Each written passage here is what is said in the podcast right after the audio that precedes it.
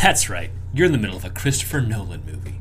But don't worry, because that means you're actually at the beginning, or anywhere in between? How does that make sense? Why would anyone do that? The answer? Because he can. He's that good. Christopher Nolan has come to define an era of filmmaking where no matter how many times you watch a movie, you are left with as many questions as answers. All you know is that what you just watched was great, even if you can't explain exactly why. I hear what you're saying, but true, that sounds awful. I don't watch movies to hurt my head or challenge how I view the world. I watch movies to see things go boom and watch cars turn into robot people and shoot other robot people to death as the actual people run through the alien robot war zone totally safe because they're high school kids who are in love and have found the all seeing power crystal that will make it so that everything I didn't like doesn't happen and all the good things that make my heart go wee do happen. Don't worry, we like those movies too. But today we decided to take on a slightly tougher concept. Why is Christopher Nolan such a great director? Is it because Michael Caine is in nearly every one of his movies? Sure. Is it because he understood that people now watch the movies they like over and over again, and it's worth putting the time and effort into creating a complex narrative that rewards that behavior? Yeah, that makes sense. Is it because he's the only person who can jumble up a storyline so that you know exactly what you need to know, but not until exactly when you need to know it, despite showing you everything happening all at once? I don't understand the question anymore. But I know the answer is yes, because I believe in Christopher Nolan. Join us as we attempt to walk through three of Nolan's most complex films in an attempt to finally nail down how this man has turned Hollywood upside down, inside out, and backwards. So I hope you've been keeping track of your sticky notes and been watching for the turn, because that swelling orchestral piece in the background lets you know it's time to wake up.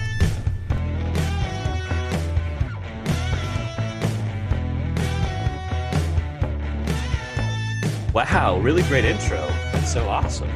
Welcome to Not the Podcast You Deserve, the podcast you needed. Um, where one of your hosts spent nine hours this week watching the Godfather series to atone for his sins. I'm so proud of you. I want to I want to throw it to y'all. What's going on in y'all's cinematic I'm crying. That's you really watched all three of them. Oh yeah. What? Did, how Oh, bad is yeah. three? It's been a long time since I've seen. You three. know what? I did not hate three as much as I thought I was going to. Really? Everybody led me to believe. I do think watching them back to back to back is not the way to do it. Yeah, that's tough. Oh, you went It's- nine consecutive hours. I, I, I split up between two days, but I was like, all right, I'm done with that one. Take a little breathe, do a lap, and then let's go into the next one.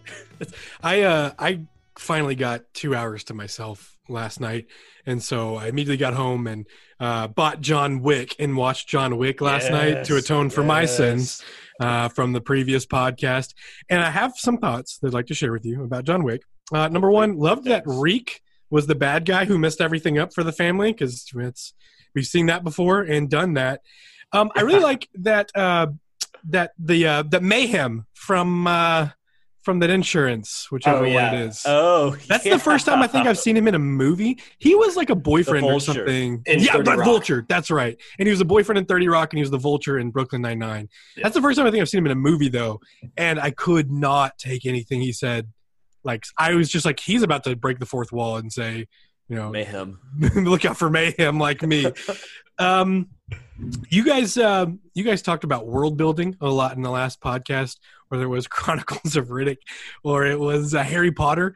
And uh, God bless America, John Wick did an amazing job with world building, Phenomenal. and it's not even set in like a distant, you know, solar system or like Yeah. with wizards and stuff. Yeah. Like that all could that that could be a real thing. I don't know. There's no way we Uh, know it's not. Yeah, And my, and my favorite part about it is that they do it in a way that isn't overly explanatory. They just drop Yeah. little clues here and there without giving you all the answers, and that's perfect. it's really hard to do that without being lame sometimes Yeah. too. You know. Yeah. that was like here's a bunch of coins i'm not telling you where they came from not telling you what they do they're currency for bad people to do bad things and like i, I want to know i want to know where they came from And that only gets better each movie. Oh, I'm they, excited. They add an Yeah. extra layer, and you get a little bit more detail and a little bit farther into that criminal underworld. It's super fun. That's a really good movie y'all were right i cannot wait to see the second and third one um Two is even better. really okay i'm fired up um and then the I, the, the only thing i knew about this movie besides keanu reeves kills a bunch of people um was that he, he does all he kills a bunch of people because his dog died um Mm. that's how it was described to me and that is super not it. You know, like that is like one way of explaining it, but like Yeah. they somebody took away his form of grieving. He says, "You took away my chance to grieve Yeah. unalone." Which is the first time I think I've ever heard "unalone" used before. Uh, which was interesting, but like that's really Yeah. powerful. And like I was expecting it to be just like his dog like got run over or something and he just went on a spree. That's really touching actually. That like his he went through a traumatic experience and you know he had something to help him get through that and then it was taken away from him also. Like that would probably drive any man to go you know It's very. It's very easy to boil that story down to just his dog died and so he kills everyone because that's kind of the joking that everybody cares more about dogs in movies than people and so it's the easiest way to get somebody to understand but you're right it does so oversimplify Yeah. what that dog means to him Yeah, And it's, Is John Wick a better dog movie than Old Yeller? You know, who's to know? Marley and me cry every time in Marley and me. Um, also, I was uh, I got a chance to listen to uh, our our last week's podcast, and I noticed something. Um, and then I was like, ah, I probably just misheard it because you know I listen to these things two times while I'm editing them, and then I'll usually give one a run through like when they post and stuff, just see how it sounded, you know, on Spotify or whatever. And uh, and then I noticed something. I, I then I went back to a couple other ones just to make sure to check myself. Uh, Drew Allen, I would like for you Uh-oh. to say something into your mic. Uh, Mm. I'm not. So I'm okay. you, So do you need to type the word out to him? no, I'm so uh, the word I want you to say is a name of a movie, Blank Ink, or Blank University. If you're picking up what I'm trying to say here, yeah i know exact it's munster and it's super not Munster, but there's so three times now in our podcast I've heard you say Munster, and like the first two times I was like, ah, was probably just Yeah. like whatever. Then you did it again last week when you were talking about aliens. You're like, eh, it's it's There's they go from in that like a a Munster movie to a natural, and I was like, he said it again. He did it again. yeah like, do you Munsters. not? No, it's It's not a cheese. listen listen listen listen i get that i say it wrong you I have to didn't know if you knew. You know, I was like, maybe this is one of those things. Like, I didn't know reindeer were real for a long time. I thought those were fake. You know, maybe you didn't know that monster is not a word. Maybe like it's one of those, like- monster. Producer things like you don't know. You don't what know You what don't it- know.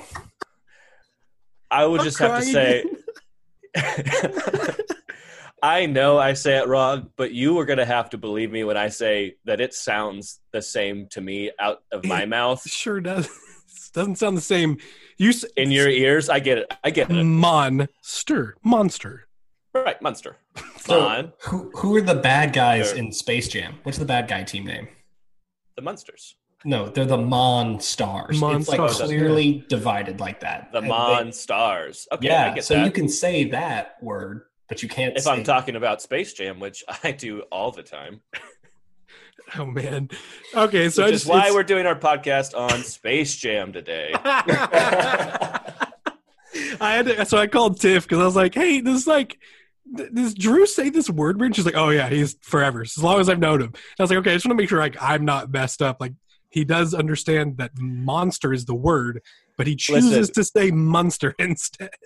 if that's the only knock on me, you know, Yeah, you're you're living a good me, life. Yeah, right? I don't think it's the only knock on you. Crawford, you got anything going on in your cinematic universe you want to talk about? Uh, I sure don't. I, I rewatched John Wick one and two this week because I get excited about it every time that we talk. It's about it on the never- podcast. It's never wrong to watch John Wick. It's I, I realized too choice. when I was listening to our podcast last week, I said that Spider Man, Sam Raimi Spider Man, was like the best was the best origin story for a superhero that's been put on film. And I watched Batman Begins in order to prepare for this week's show on Christopher Nolan. And wow, I was so wrong. Uh, Batman Begins is way better than Sam Raimi's Spider Man. That is such a good freaking movie. And it was Whoa, not whoa. the what? Do we want to? Do we want to? Are we jumping in at Batman? No, I was just gonna say, and you know, and that that was like the first time I realized, I think, who Christopher Nolan was. I don't think I'd ever heard of him at that Oh, yeah, point in time. yeah, yeah. Um, and then after I saw that movie, I went and watched Memento, um, Yeah. which has now been my has been my favorite movie. It's my favorite movie of all time. Um, Ooh, so yeah, I guess that's nice. that's uh, what we're talking about today. We're talking about uh, Christopher Nolan movies. We each watched um, a Christopher Nolan movie uh, with the idea that we would do a deep dive on them and uh, kind of get a chance to, to talk about how he makes movies and what he does in those. Um, and I think I'm first, right? are For we? those Are of we you at home, that sound means that it's time for a random Christopher Nolan fact from Kyle. So Kyle actually is our resident Christopher Nolan expert.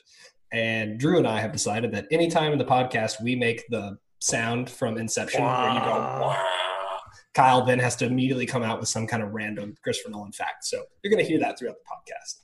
Uh, Christopher Nolan has citizenship in both the UK and the United States. There you go. That's the first one, and it was totally for free. Wow. uh, just just for you both. Um, okay, and then and uh, well, I guess we'll get started with Memento. Um, well, can, can we talk a little bit about Christopher Nolan as a director? Kind of yeah, I think that'd be great. kind of what he's uh, I don't know what you call them, if they're themes or just common throughout his movies. Right. What what he's kind of known for. Yeah. Yeah. Uh, I throw about the. I guess the main one, the easiest one to point out, is nonlinear storytelling. Um, I didn't realize this until I was watching Batman Begins, but even Batman Begins is nonlinear. Like the flashbacks Really? are not in chronological order, and they come at random times, um, and you see stuff out of Mm. order um, in those. Uh, do you all I have think- one that comes to mind? No, but I, I do want to build on that and that he had talked in an interview about how his kind of era of directors were the first ones that kind of realized people are going to see movies a lot, like Yeah. re-watch movies, and so he makes his movies specifically so that you can go and rewatch them and get something new. But he doesn't make it so that you it's so difficult to understand that you can't enjoy it the first time. Right. If you love every movie and understand what's going on, maybe not every little detail, but you get the storyline the first time through, and then each time you pick up something new, you can be like, ah, I know what's happening in that scene now. Right. I know where that goes, and that's really hard to do. But Yeah, that's why he does it. One of the things I love most about Christopher Nolan movies is that as a fan, it feels like he rewards you for loving his movie, right? The more you watch it, the more you dive into it, the more you Right. study it, the the richer the experience is. And that's not always the case with movies. A lot of times you just what you see is what you get. And that doesn't mean it's a bad movie, but Christopher Nolan just rewards the people who dive deeper into his movies. It's so fun. Yeah, and uh, another big one that I think it's uh, one that's easier to probably miss the first time around is I think all of his movies. I'm pretty sure um, he likes to use the point of view of the main character um, to tell his story. Like you very, very rarely see something happen like that's away from the protagonist. That's like setting up stuff. You normally are like piecing together what's going on as the protagonist is doing it in the film, which is really, really cool and really, really hard to do, especially because his stuff is always wild to to keep up with. Um, and most of the time, the the protagonist is an untrustworthy narrator, an unreliable Yeah, I was narrator. gonna say that too. Um, yeah, and that's a big uh, literary um, tool that's used. Um, you know, in Fight Club, it's used in Crime and Punishment, the Dostoevsky novel. uh, you know, it's it's it's, Yeah. a, it's a lot of different places and a lot of different mediums can use the unreliable narrator, and he does it so so well. Um, and Yeah. usually, the endings of the movies are kind of up for interpretation. Um, Mhm, for the mhm. most part in, in a lot of his movies.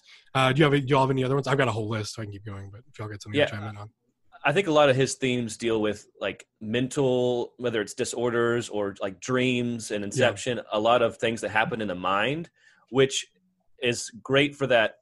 Um, what did you say? First person narrative? What what was the? yeah, first person POV. Yeah, yeah. So it's like you are experiencing as the character, and I think movies like is an incredible way of dealing with what is going on in your mind because a lot of times it's not what's going on in reality. Like mo- these movies aren't nonfiction, like um, oh my gosh, what's the word for documentary? They're not do- documentaries. It's just like a story, and it's you can experience it not linearly because it's going on in somebody's mind. right. And there's so many things like like it, I think Inception. I don't want to get into too early on because we're going to get in deep dive into that later on. But it's like it's dreams that like you start in the middle of a dream and then they like point it out and it's so cool Yeah, and it's like unique to movies and he brings that aspect of just what like the uniqueness of telling a story in a brain like what yeah, you can experience and he does it so well Uh, you're you're dead on that. So one of my favorite things, and it's totally superficial, is I just love that he reuses a lot of the same actors.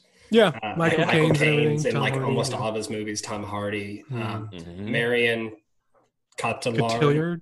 Uh, yeah, I don't know how to say her last name, but you know, Dark Knight Rises and all that. Like, it, Inception, yeah. I love that she's or like that these actors show up in multiple movies and you get to experience them in different ways, and it's just kind of fun. And that's the kind used of a part lot of. of Go ahead. he's used a lot of Oscar award winning, Mhm, like yeah. great actors. Mhm. Like not only is he reusing some of the actors, but they're all he's directing phenomenal actors across the board, and that's also tough to do. To to like, I mean, his second movie was Memento. Is that Mhm. correct? Yeah. where he's filming Guy Pearce. Um, Carrie Ann Uh, Moss. yeah, from Yeah. the Matrix. She had just Mhm. gotten big. Uh, and she brings on Pan. Yeah, on- Joe Pantoliano or whatever his name is. Yeah, yeah. Cypher. And then he does Al Pacino and Robin Williams in Insomnia, like Right. like a young director filming these A star.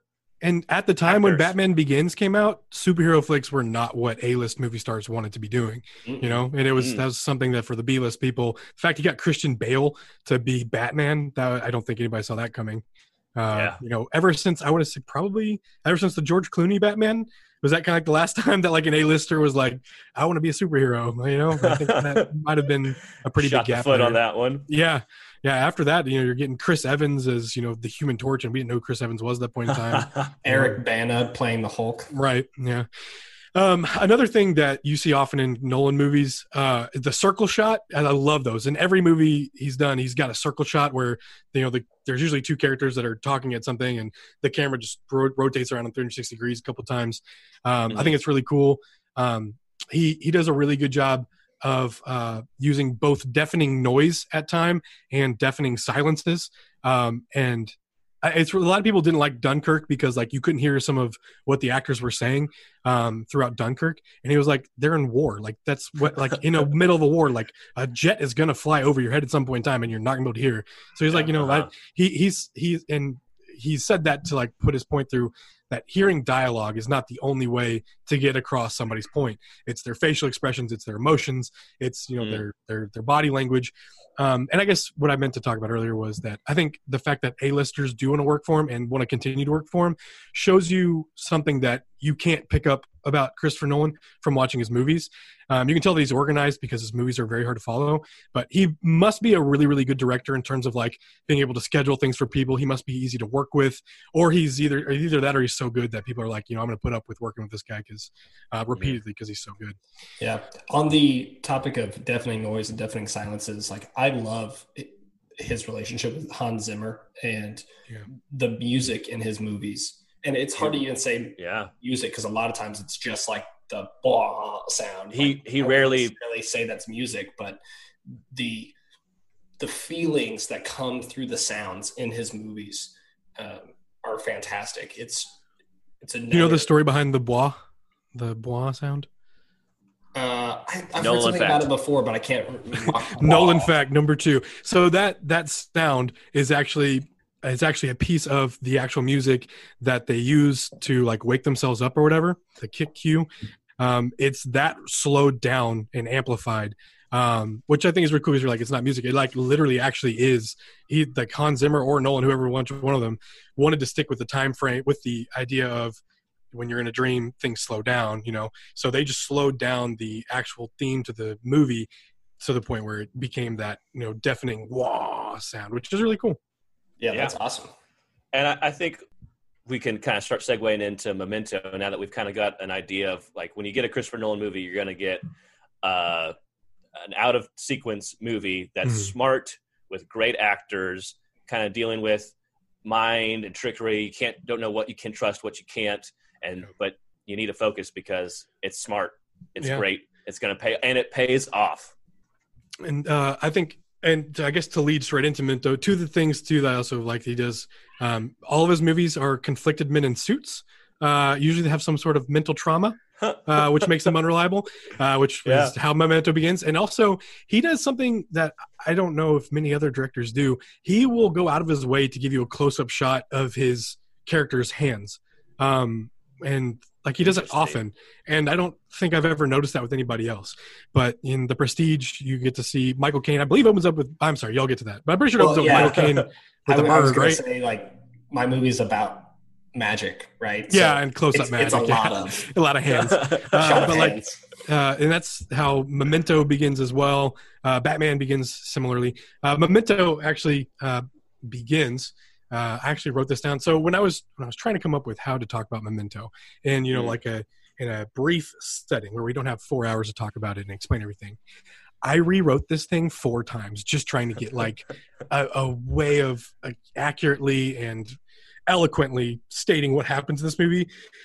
And it's impossible. So I'm not even going to really try. I'm just going to talk about stuff I liked about the movie, and I'm going to lay enough foundational groundwork. Both of you have seen Memento, right? Yeah. of yes, Okay.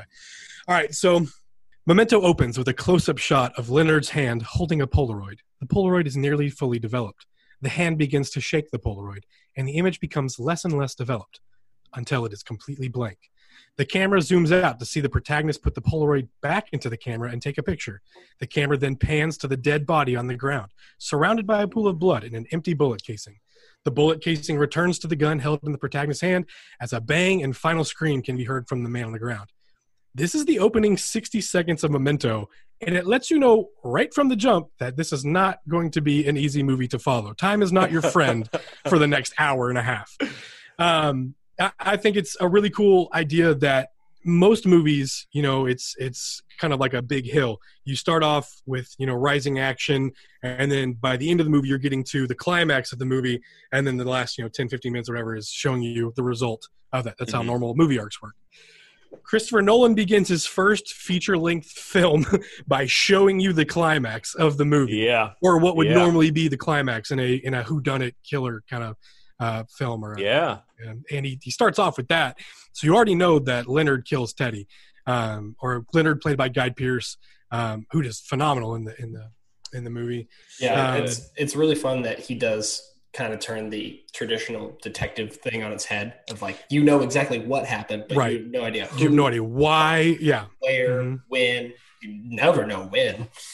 Um, and I, yeah, that's the thing too. Mhm. That time is well. I'll, I'll get to that. Um, like in order to explain this movie, you have to understand uh, that Leonard, who's our main character, uh, suffers from anterograde amnesia, uh, which is a condition that does not let him form new memories. Um, he has all of his long-term memories still. I said that weird. He, he has all of his long-term memories still intact, uh, but he can't create new memories, monsters. he can't create new memories until uh, uh, at all. Uh, the last thing he remembers is seeing his wife dying, um, and that's a pretty tough deal to that be the last thing you remember until your brain restarts. You know, um, and in order to piece together what he's doing at any given time uh, during any day, Lenny has to take pictures of places, people, and things he thinks are important, and write on the Polaroid. You know why that's important. He's got to take a picture of his car. He's got to take a picture of you know people to remind him you know, who they are. Um, so Memento is the story of a man with no short-term memory trying to avenge the death of his wife. Um, the genius of Christopher Nolan, and I don't really want to talk too much about specifics because it's too hard to follow. Anyways, if you're watching it, it's hard to follow. So talking about it and not being able to see it, that'll be even worse. Um, I think the coolest part about this movie is obviously the two timelines uh, that Christopher Nolan So uses cool. to tell this story. Um, but So along good. with the two timelines that I realized while watching it for my what 15th time now, probably I don't know, is that each timeline has a different point of view, which I'd like to discuss here. Um, so the first timeline is in color, and it essentially moves backwards. So the beginning of each scene that you see is going to end up being the ending of a scene that it precedes, which is super hard to follow if you followed me on that. But but Um, each scene is so interesting. Like Yeah, it yeah, and gives it- you a question, and then the next one will kind of answer it, but give you a new twist. It definitely builds. Yeah, it all builds so eloquently to the ending. Yeah. Um, this is a phenomenal, phenomenal movie. If you have not seen Memento, please go watch it because I'm about to spoil it at some point in time. The ending here.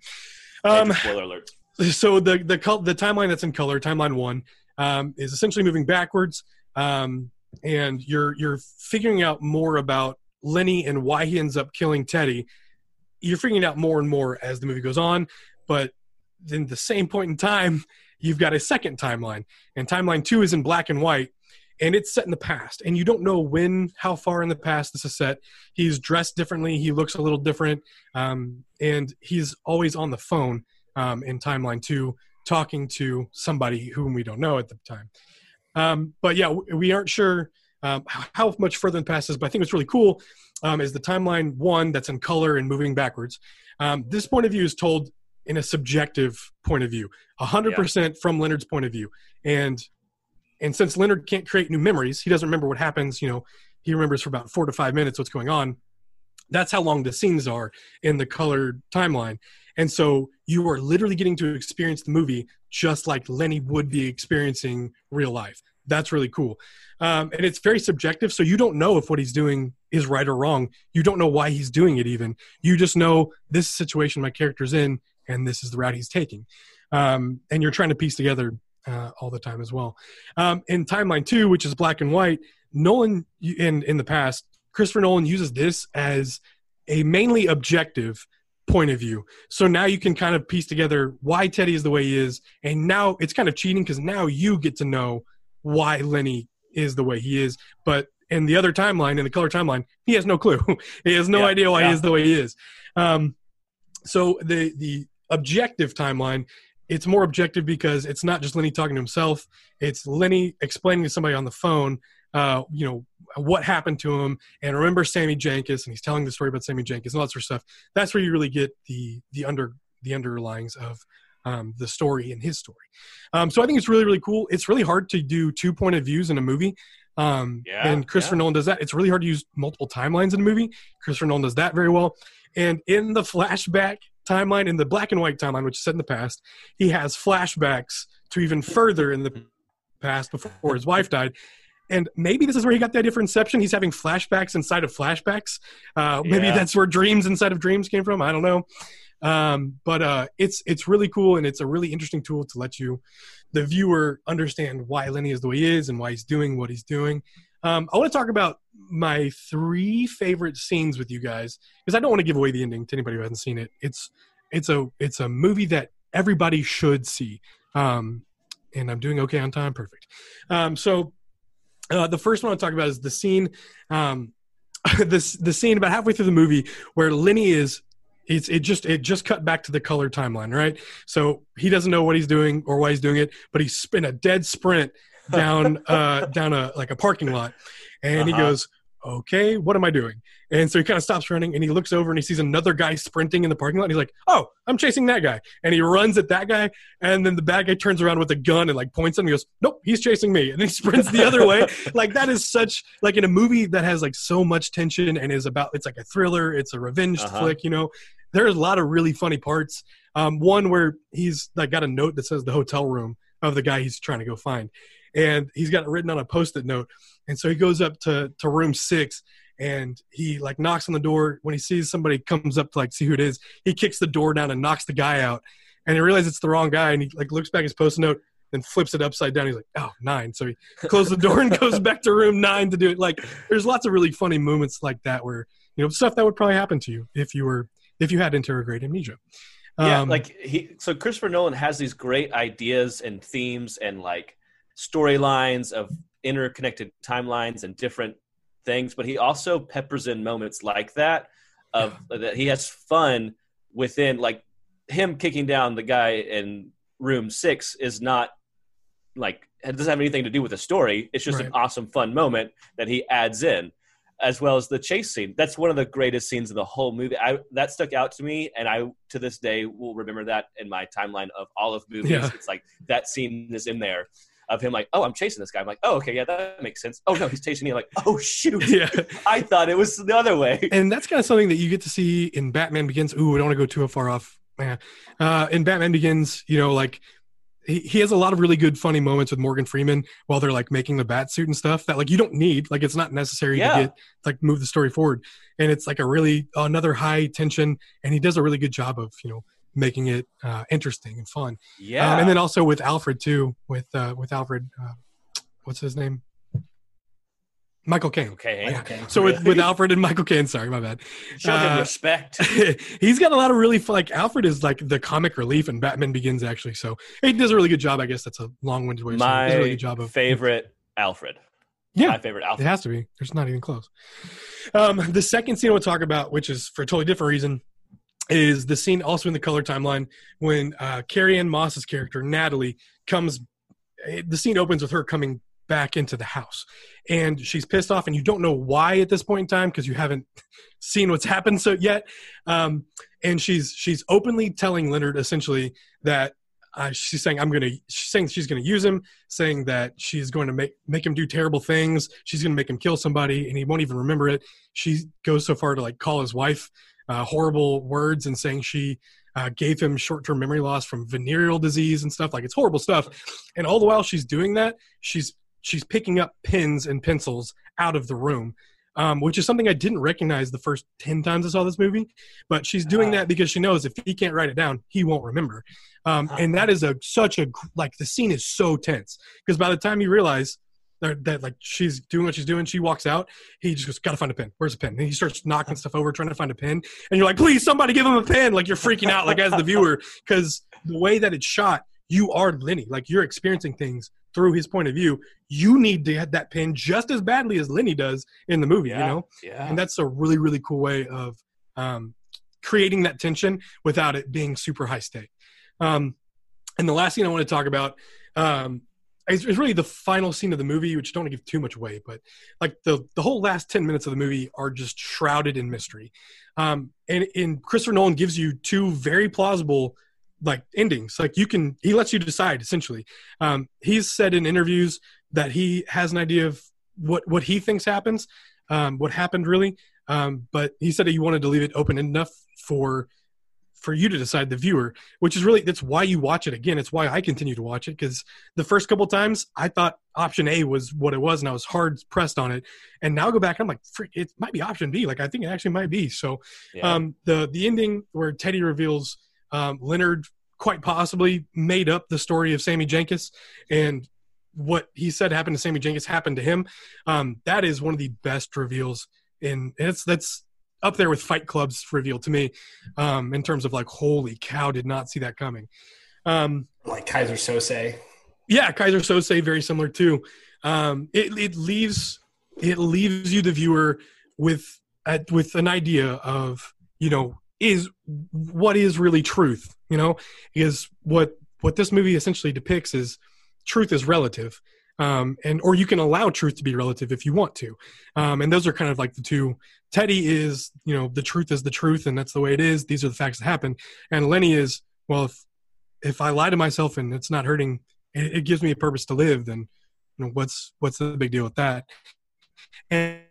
While I don't think that's a good point of view to have, it is definitely somebody with that condition you could absolutely do. And you kind of think we all lie to ourselves about yeah. you know whatever Yeah. it is. I'm lying to myself that I haven't put on any weight this quarantine. That's a lie. I know it. you know it. You can see my face. It's fine. You know, um, but we all lie to ourselves, and you. It's really really intriguing.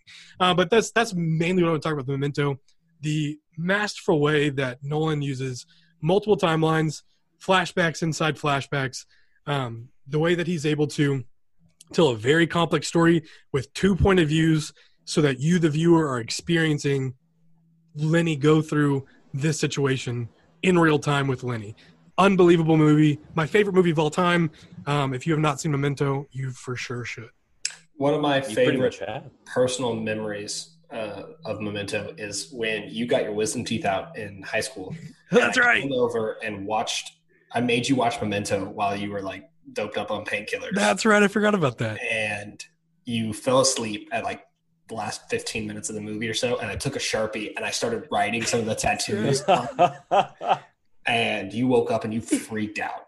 i had to remember sammy jenkins tattooed on my hand i remember that i woke up, I was like what Um, That's and then, incredible. and which is funny because I mentioned that the other day, and Tiff, friend of the podcast, um, Yeah. actually said that you did the same thing with her when Yeah. she got her wisdom teeth out, like fo- like years later. i put a post-it note on her leg that said like shave here or something like that i think phenomenal, phenomenal prank.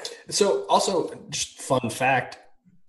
Correct me if I'm wrong, but I had heard that they had shot that movie in like 45 days or something. And that's I didn't want to go too long on time because if you let me, I will talk for five hours about this movie. I do have some tidbits of information I'd like to talk about with Memento. Wow. so uh so Memento, let me see if I can find my notes. The total filming was shot in 25 days with a 4.5 million dollar budget. The fact that that movie only had four and a half million dollars to be made, like the going rate now is oh, I think the Avengers Endgame cost like two billion dollars or something like that to make, or one billion or something. Like that. I don't know. Um, that's crazy. Uh, Carrie Ann Moss filmed all of her scenes in eight days. She was doing a bunch of different projects at the time, so she only had eight days. So the fact that he was not only That's able to crazy. get it all shot in 25. The sec the character with the second most screen time was only there for you know a, a, a quarter of the time, a third of the time that she was. When when's the last time you think Carrie on Carrie Ann Moss got to say, "I have too many projects going on right now"? Yeah, I don't know. She was really she was really on fire for those like four years. Uh, Brad Pitt was originally going to star, but he had conflict. Uh, he had a scheduling conflict issues and had to drop out. Um, Memento literally translates to remember from Latin to English, um, and the story was originally it comes from a short story written by Christopher Nolan's little brother, Jonathan Nolan. Um, I've got a quick fact about him too. When later on, when we get another uh, uh, Inception noise, um, but he was they were they were uh, Jonathan Nolan was helping Christopher Nolan move from Chicago to L.A.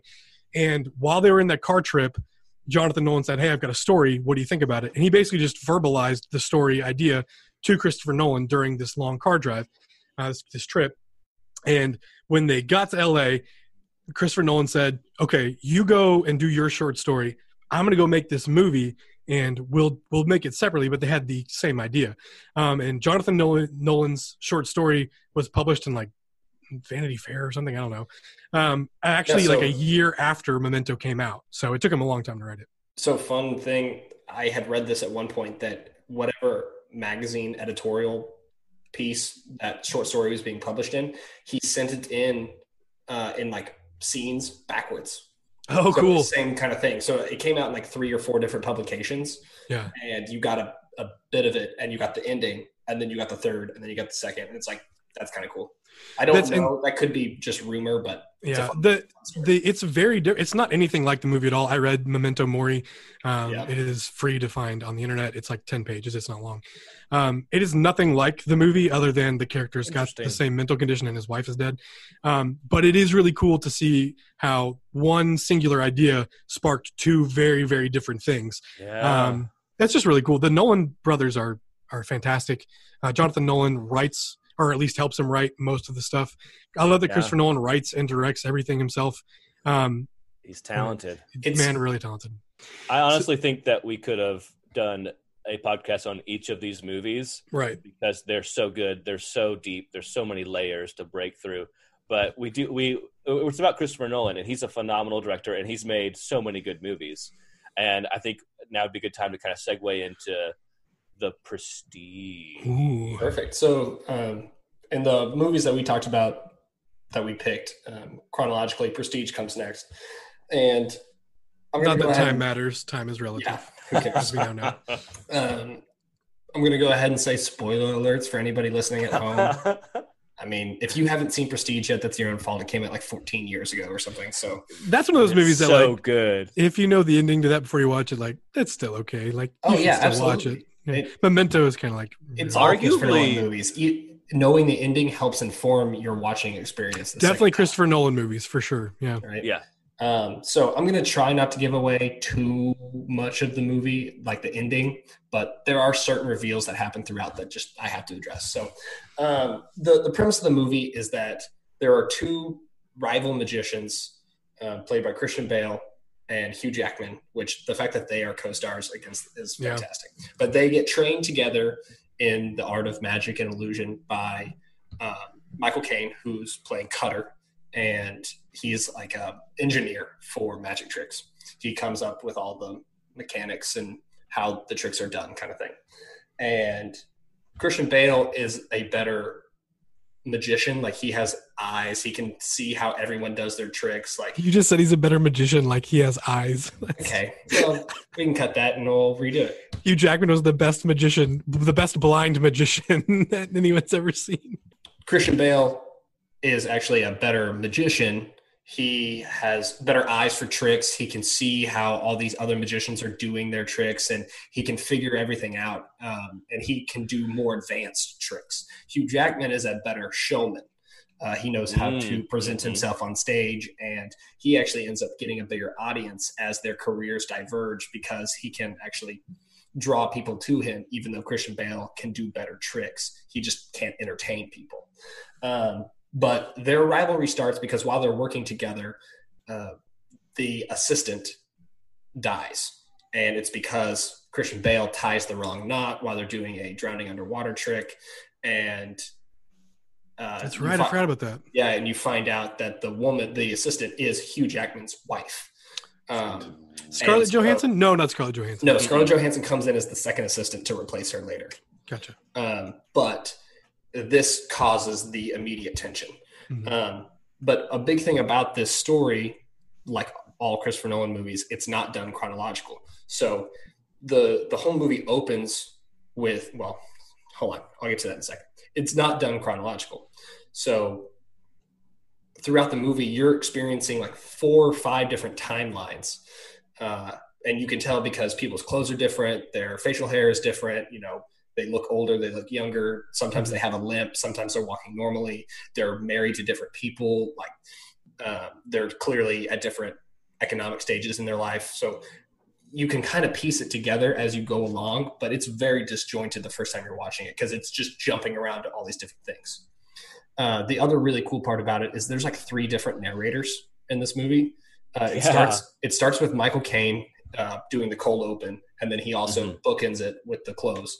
And but throughout, the characters end up stealing each other's diaries in Mhm. some form or fashion. This That's is right, 1880s England, uh, so everybody's writing diaries and stuff, and they're you know reading each other's diaries, and it's flashing back to events that they're talking about, and so you hear the person who wrote the diary narrating the scenes and reading it to them, um, and you want to talk about unreliable narrators. Here's one of the spoiler alerts. You find out that each one of the diaries they wrote are, were actually plants to give to the other one. Like they're Right. trying to sabotage one another. And they get to the mm-hmm. end of the thing and they're addressing that person specifically. It's like, Such yeah, a great reveal you. that he does twice, cell. and Yes. you don't see it either time. fall for it both times. I that, so I forgot how that movie. Oh no! Okay, I remember now. Yeah, yeah, yeah. I'm so Okay. glad that you have prestige, Drew, because I think that this is the hardest timeline to follow because he jumps back and forth between scenes and he jumps back and forth between arcs in the movie and then between scenes within arcs. Like he is constantly hopping back and forth. Like I don't know how to follow this, but Yeah, no, have it's, at it. it, that's the thing is that he splits scenes in like weird places and then just jumps to a, a whole new time. And you're Right. like, what? No, I was interested in that story. Like, keep telling me that. And it's like, nope, you'll get back to that in 45 minutes or something. Right. Uh, and each one's so interesting that you're like, okay, now I need to consume this one because Yeah. it's so fun to watch. yeah. So while he's doing that whole jumping around through all these different storylines, um, you're finding out that these two rival magicians really hate each other. They start off, you know, as coworkers and seemingly like friends, but they just really start to hate each other a lot, as understandably so. One guy lost his wife, then he tries to get back, you know, and it's just increasing levels of competition. At one point, he shoots Christian Bale uh, in a magic trick gone wrong. He's trying to like pretend to do a bullet catch, and Hugh Jackman actually shoots his fingers off. Um, and so, as a magician, you can't do magic well without your hands, right? So they're doing these increasing levels of competition uh, to the point that they're stealing each other's magic tricks. Um, Christian Bale throughout the movie keeps talking about how he's got this one trick in his back pocket that uh, w- will blow everybody away. No one else can do his trick, and he won't tell anybody what it is or how he does it, not even his own wife. Um, all this stuff, and then Hugh Jackman figures out a way to try to steal it, and then like they try to ruin each other's tricks going forward. Uh, so, and then at one point, science gets involved. Yeah. David We- Bowie, right? yeah, David As Bowie Tesla? plays Tesla Yeah. uh, and creates Yeah. an, a machine for him that can do like actual magic, which is actually a fun thing in this story. Um, both Michael Caine and um, another one of Michael Caine's friends, who's like an agent, mention in the movie that they have seen real magic before, Right. like a wizard who can do real magic, whereas magicians do illusions trying to fake it, which is Mhm. kind of a fun rabbit hole to run into. Of like, I want to see the Christopher Nolan real magic movie. Like, I want to see Christopher Nolan make Harry Potter, please. Yeah. Um, that would be so good. maybe Kyle would actually watch the movies then. the spiders would come at you in nonlinear fashion. It would Which be out. terrifying. But the the there are so many twists throughout this movie, um, big reveals. one of the big ones I can't get around. I'm sorry, is that Christian Bale actually has a twin brother, Yeah. and Mm. they have been living the same life together. Right? They've just been trading off who gets to be the brother today and who gets to like pretend to be this other guy named Fallon, who's just kind of always around, and he wears like makeup and wigs so he looks different, and they just alternate being Alfred and being Fallon, and once you figure that out at the end of the movie, that's why you should go back and rewatch it because Yeah. all the little nuances throughout the movie of which as an actor has to be terribly hard of being one person pretending to be two people who are pretending to be one person right? And you have to act you have to act two people who are acting to be one person and you have to do all those little nuances and subtleties and it's really impressive. The I'm really glad you ended up doing that because I really want to talk about how like if you just said this movie is about two battling magicians who you know are trying to get stardom and fame that's not a movie I want to see. When the way that he makes you like care about it though is you know you see Christian Bale get his his finger shot off or whatever and then you were later revealed to keep the secret to keep the trick alive. The other kid the other guy the brother has to get chop his own finger off you know? And like in it goes so far to tell you that um that the, his wife doesn't even know that she's technically married to two different people. They even switch off you know who which which guy is going to be husband to the wife you know each night or whatever. Um and she says you know sometimes i can t- or you love me today i can tell. And he was like oh and like you realize because some days she's with his brother and his brother doesn't actually love her. Yeah, um, yeah. That's really really cool, and that's I think the coolest takeaway from that movie is when he they talk about how you know when he when he talks about what the real trick is You know, your everyday life, how you live your everyday life. That's the real trick. Getting up Mm. on stage, you can you can do whatever you want as long as what people see you off the stage is how you want to be perceived. A really really cool thought. So one of the I- things springboarding off of that that I didn't realize till I rewatched it again this time, which I think was like my third or fourth viewing, is that Hugh Jackman is pretending to be someone else the entire movie as well. Yeah, Um, Mm. because he's actually like a British lord, Lord Caldlow or something like that. Um, but the whole movie, he's pretending to be this American named Robert Angiers, Yeah, and um, he mentions Great early on that he's like, I would, uh, I told my family I wouldn't use my real name so that I don't embarrass them. And you think like, oh, okay, that's like a normal thing. Well, it turns out he's like British royalty almost, right. and he's pretending to be somebody else the entire movie as well, which was really impressive to me when I clued that together. I think it's the it's the cool parallel he makes is one of these guys is putting on a show for you the minute he hits a stage so that he can be a great performer. The other guy is putting on a show all the time Mhm. for everybody. And it's not because he wants to have fame and fortune. It's because he wants to pull off a trick that's so great that you have no idea how he did it. And So- that's really cool. This was a question I came up with when I was watching it. At one point, just theorizing here, at what point did you think that the two brothers decided Mm. okay, it's time to be one person now. Like we're gonna do this magic trick. Like I think you- I think it's when you I think if I remember correctly, it's been a while since I've seen the movie when they go and see the guy who uh, pulls the fish bowl out or whatever from like underneath him and puts it on table. You know what I'm talking about? they would have had to Yes. do that. Before, they would have had to decide that before because Yeah. they would have known.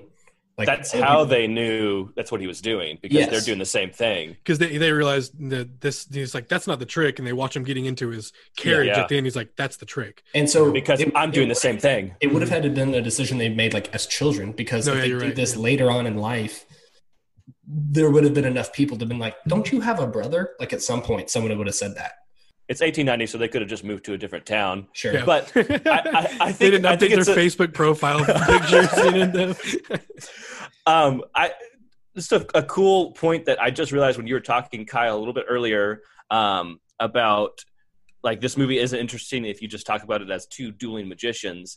I think Christopher Nolan, getting back to him as a director, he is such a great director in that he makes these great movies and puts them in a universe that is also even more interesting. So Memento is about an untrustworthy narrator, uh, untrustworthy perspective, and then it's put into uh, murderers that you get to reveal more and more that he's not a good guy; he's Right. actually a horrible guy. Mhm. In the Prestige, it's about obsession and how that will ruin your life. Yeah. Put in a magic duel, like a duel of magicians.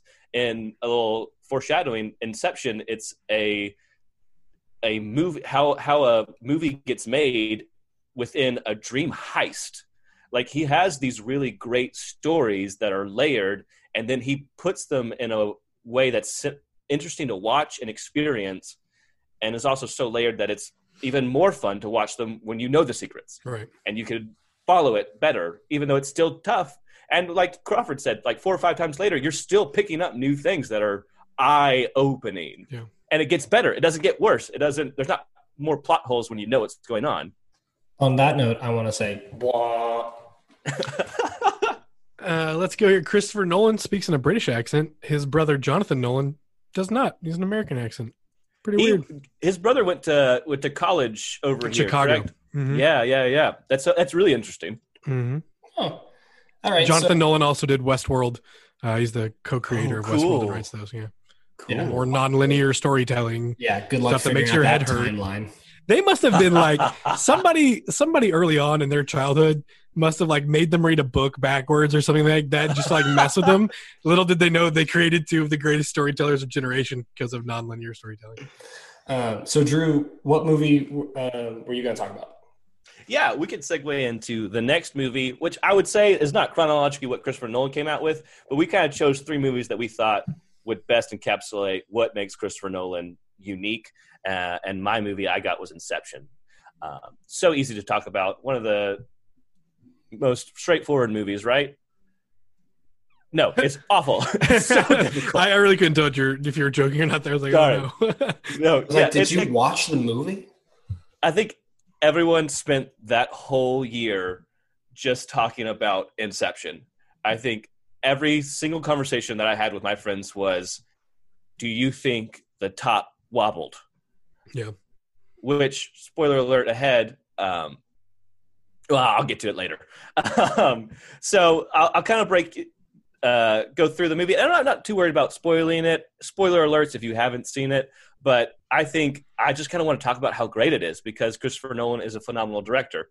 Uh, it takes place uh, within dreams. It's all about Leonardo DiCaprio plays Dom Cobb, and he is in charge of a team that is hired to go plant an idea in this heir to a technology mogul's son to split up this monopoly that they have. So one bad guy has a monopoly over this um, business, and a rival businessman wants to wants to make his son split it up when he dies. And the way they do that is through dreams. So they, if you're following so far, congrats to you. But because the idea is that in you like a dream is like an entrance into your mind and in your mind Mhm. you keep away things like passwords like like Yeah. memories and stuff and so you could technically get into someone's brain into their memory through a dream and So- they're trying to do they're trying to plant an idea yeah, so Leonardo DiCaprio's the best, most professional dream thief. So he goes into other people's dreams. but like is he like you never see him pulling off you, you see him good fail at the beginning of the movie you see him not do it well and then they're like you're the best like is he he just Yeah, failed. he might be. He might be the best because he's like the only. i was gonna say yeah i wonder what the market's like for dream is a- thieves a great tension build that Christopher Nolan puts in the movie because you don't trust the protagonist, which Yeah. we've talked about as a common theme in his movies, which adds a layer The of fact that they didn't call this movie Dream Thieves really bothers me. That's what it should have been called. Um, you're so right. Um, so, but it, it doesn't just follow Leonardo DiCaprio because it follows the whole team.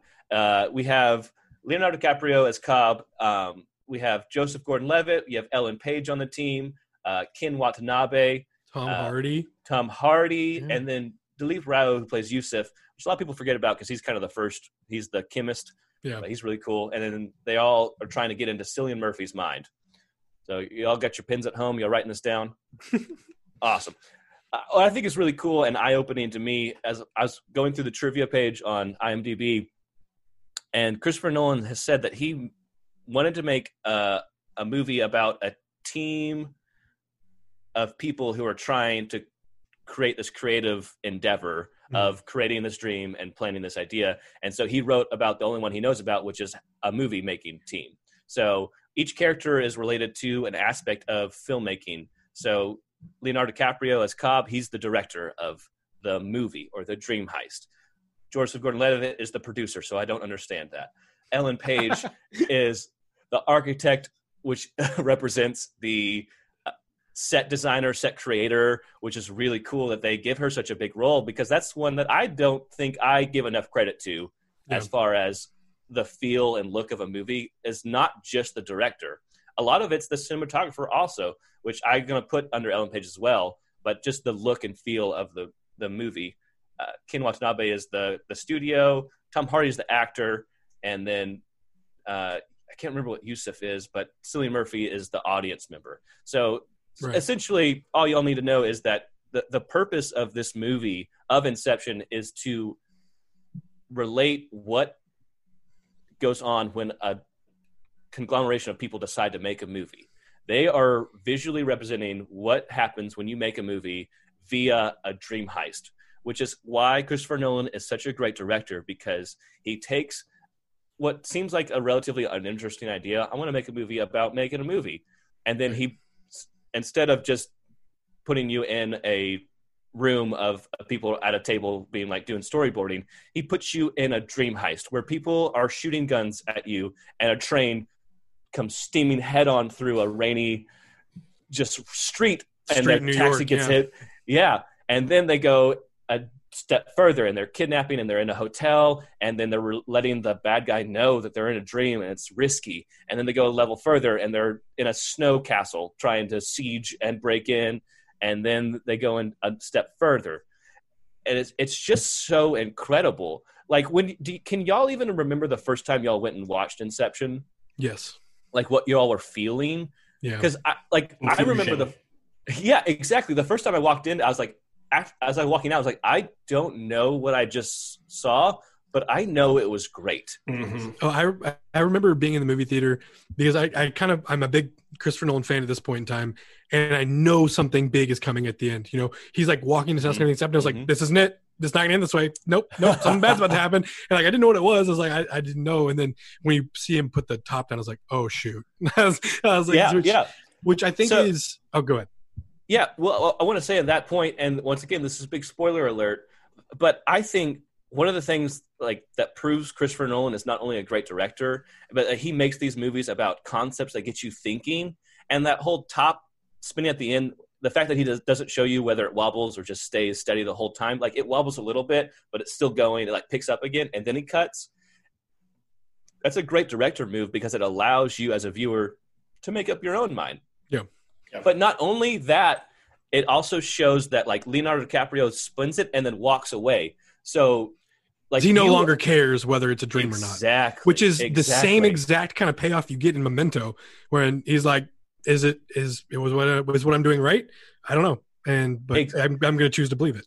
Exactly. So in the world of the movie, you get a catharsis for the character. The Mhm. character doesn't matter, but as a viewer, it matters so much.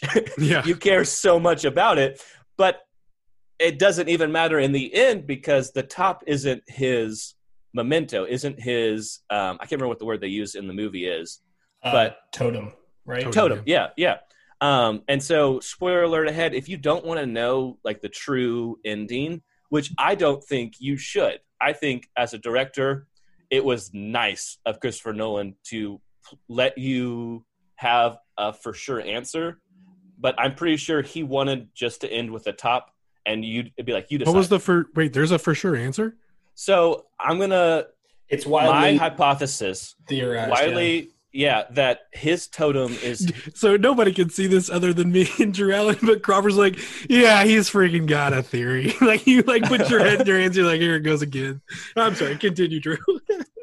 So I think that Christopher Nolan is a great director, but he's also a nice guy because throughout the movie, the the theory is that his totem is his wedding ring.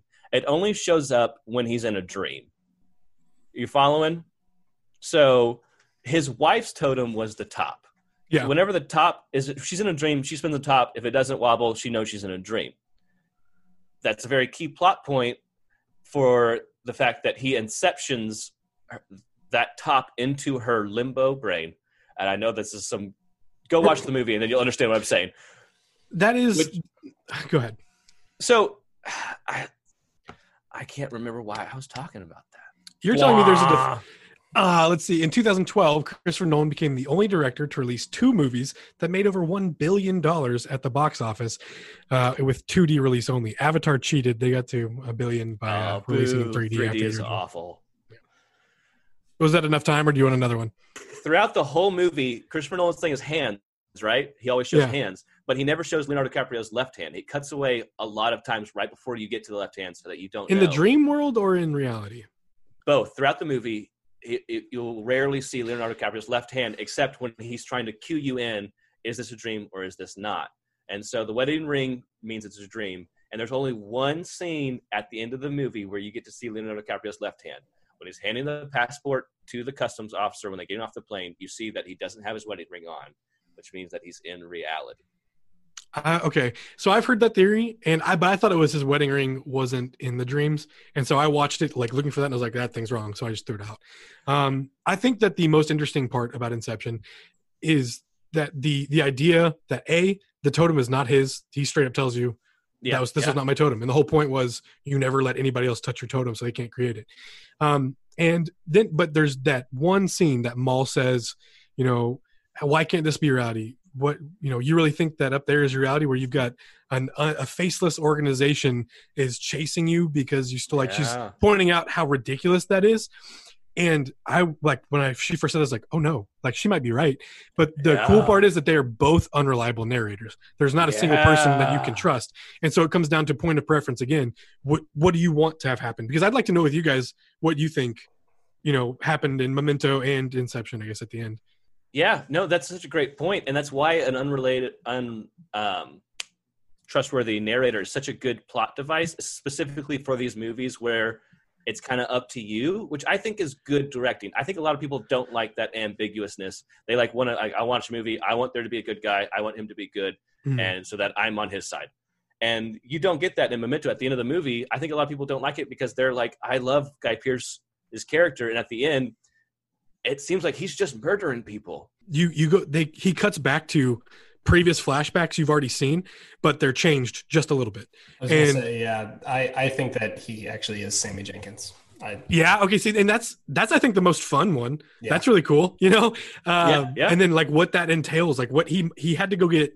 A, he killed somebody, and B, he got a tattoo saying "I did it," and then C, he had to get it covered up. Like you know, he's a really bad. If that's the truth, if he is Sammy Jenkins, he's a really bad guy because because he not only killed a bunch of people, he purposefully made it to where he would never remember it, um, and he Hmm. does it multiple times. So yeah, I think I think that's probably what I lean toward too as well. But then, but see, you get that idea. It's the same thing with Inception. You get that idea that he might be Sammy Jenkins from Teddy, and Teddy openly lies. You catch him in at least three lies in the movie. He's not reliable either. Nobody's Mhm. reliable, and that's where it becomes. You got to just decide what do you think, and what do you what Drew Well, and what do you think? How do you think Memento?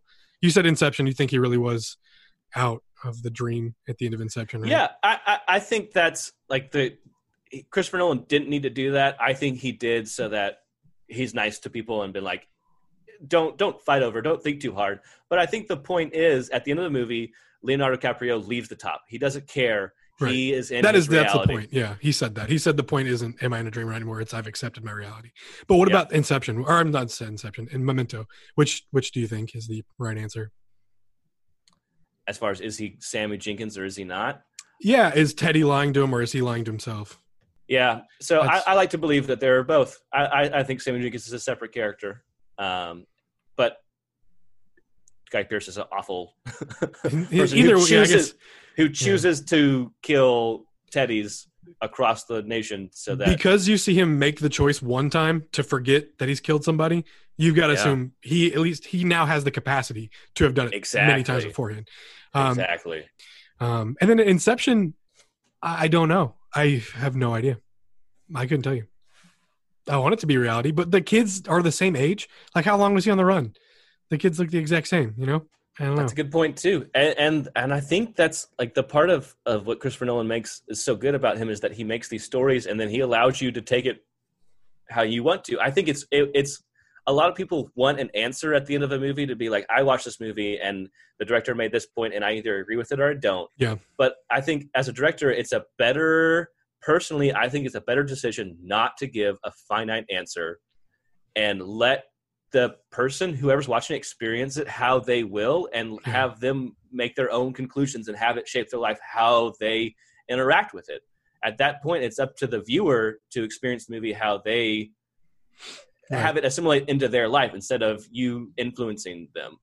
Absolutely, man. I I, was so thinking many it's other- interesting. We we didn't talk about um, if I can do my own blah.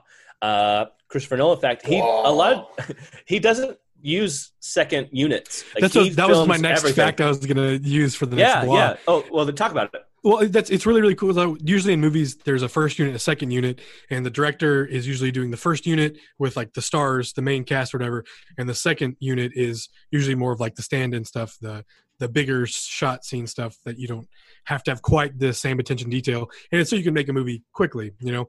Um, but Mhm. that being said, like when you watch Avengers Endgame, Anthony and Joe Russo didn't direct every scene out of Avengers Endgame. You know, they did a lot of them. I'm probably sure most of them, but there are scenes that they did not look over.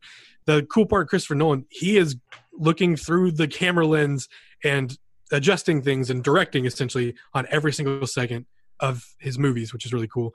Also, Mhm. too, he shoots uh, totally in film. The world is around us trying to go to digital, him. and he he refuses to do digital, which I think is cool. And he does his own. practice. he doesn't do CGI. He does a lot of practical effects. Yeah, In all, Inception, the hallway scene. That's a they built a real hallway and Right. a contraption to spin it. right. Like that's all practical effects. And He's big on that. yeah. Yeah. that's the the practical effects thing is is huge and it's that's tough to do that's so that's so hard to do it, it's a lot of effort going into a movie where a lot of directors will just put that at the end like i'm going to film this and then send it off to cgi people and they'll make it look Right. good and it takes a lot more planning and effort if you see any of christopher nolan's like he makes these incredible graphics to explain like inception and Yeah. memento of like going deeper into dreams or going Yeah. back and forth between timelines it's beautiful the graphics that are to help you explain right the storyline, which we can't show in a podcast, obviously, but like look into those and you will be amazed at what goes into these stories. i was watching one to try to like see you know what he thought about how he made memento i guess and the the person was like could you like draw like you know what the timeline would look like he's like i'm not very visual and i've never done it before but yeah here you go and he like perfectly describes the hardest movie in the world to describe i was like you did that off the top of your head like what the Yeah. like, yeah, he must just be a genius i don't know to keep all that straight um he can is. Can uh, somebody somebody give me the bois sound real quick? Aw. My favorite one. Uh, in 2019, he was awarded Commander of the Order of the British Empire. His official Wow. title is Director and Filmmaker of the British Empire. That's really cool. That's awesome. yeah. Um, How some do other- I get that? Yeah, I'd probably be good at movies, I guess. Um, and I think you have to be British. yeah, that probably helps. Uh, a Dang. couple of things that we didn't talk about that I think we should. We- I said, you know, protagonist is always a guy in a suit, really, with some trauma. Uh, Memento, guy in a suit, short-term memory loss, dead wife. Uh, Batman Begins, guy in a suit, dead parents, trauma. Dark Knight, trauma, girlfriend dead. Uh, Dark Knight Rises, trauma, broken back, girlfriend still dead. New girlfriend and tries to kill him. Stabs him. yeah, prestige, uh, trauma because of dead wife, need vengeance for dead wife, inception, trauma, loss, isolation because of dead uh, wife, interstellar, loss of planet, dead wife. Like it's, I think he hates his wife. I don't know, but his wife produces all of his movies for him, so I, Or, they or must be tight. just, or he's like so afraid of losing her that he's like, listen, if you ever leave me, I will murder everyone. And all of his movies are guys, and he always wears really nice suits on set and stuff. He's always wearing like a three piece suit. He's a- I have a a- question that Yeah. I wanted to ask about the Prestige that I forgot to. But like when you're watching that movie, who do you think is the protagonist? Who Michael do you Caine. side with? ah, that's what I was gonna say. because it's But- it's it's that's told in different point of views as well, like you were talking Yeah. about. And You, you for the get- most of the movie, I wanted Hugh Jackman's character to you know be the winner or whatever, and then uh-huh. at the end, you're just so gosh darn impressed with Christian Bale, you have to root for him. And you find out Hugh Jackman's like way worse. Yeah, you feel Way he's not what you think he is. Yeah, Like, yeah, he's, he's willing to murder hundreds of, like he's willing to kill himself. right. Spoiler alert again, Yeah. over and over again. Like he's willing to kill a human being like a hundred times just to It to beat this other guy at magic and ruin his life. Yeah. For like 90% of the movie, Christian Bale is more devoted. And like that's what makes him the better magician. And then at the end, Hugh Jackman devotes himself more, but it's almost too far. Like he goes too far over and misses the point still, which is why I always thought Christian Bale was the main character in that movie. But I, I'm with Drew Crawford, and we had talked about this earlier. That I think Michael Caine is the kind of character that you're that you that Chris that Christopher Nolan puts in the movie of like this is a character that you can relate with, and he is just doing his job. He's trying to help these these magicians out, but he doesn't go too far. He doesn't let his obsession overtake him the way that like like Hugh Jackman kills himself a ton of times and gets himself killed, and then gets one of the brothers killed. Yeah. The the twin brothers are so obsessed with their trick that they let their love interest go crazy. One of them kills himself because they are too devoted to magic to care about the people that they love in their life. Whereas Michael Caine loves magic, loves the magicians, but does not is not obsessed. I think Prestige is more about obsession than it is about magic. Yeah.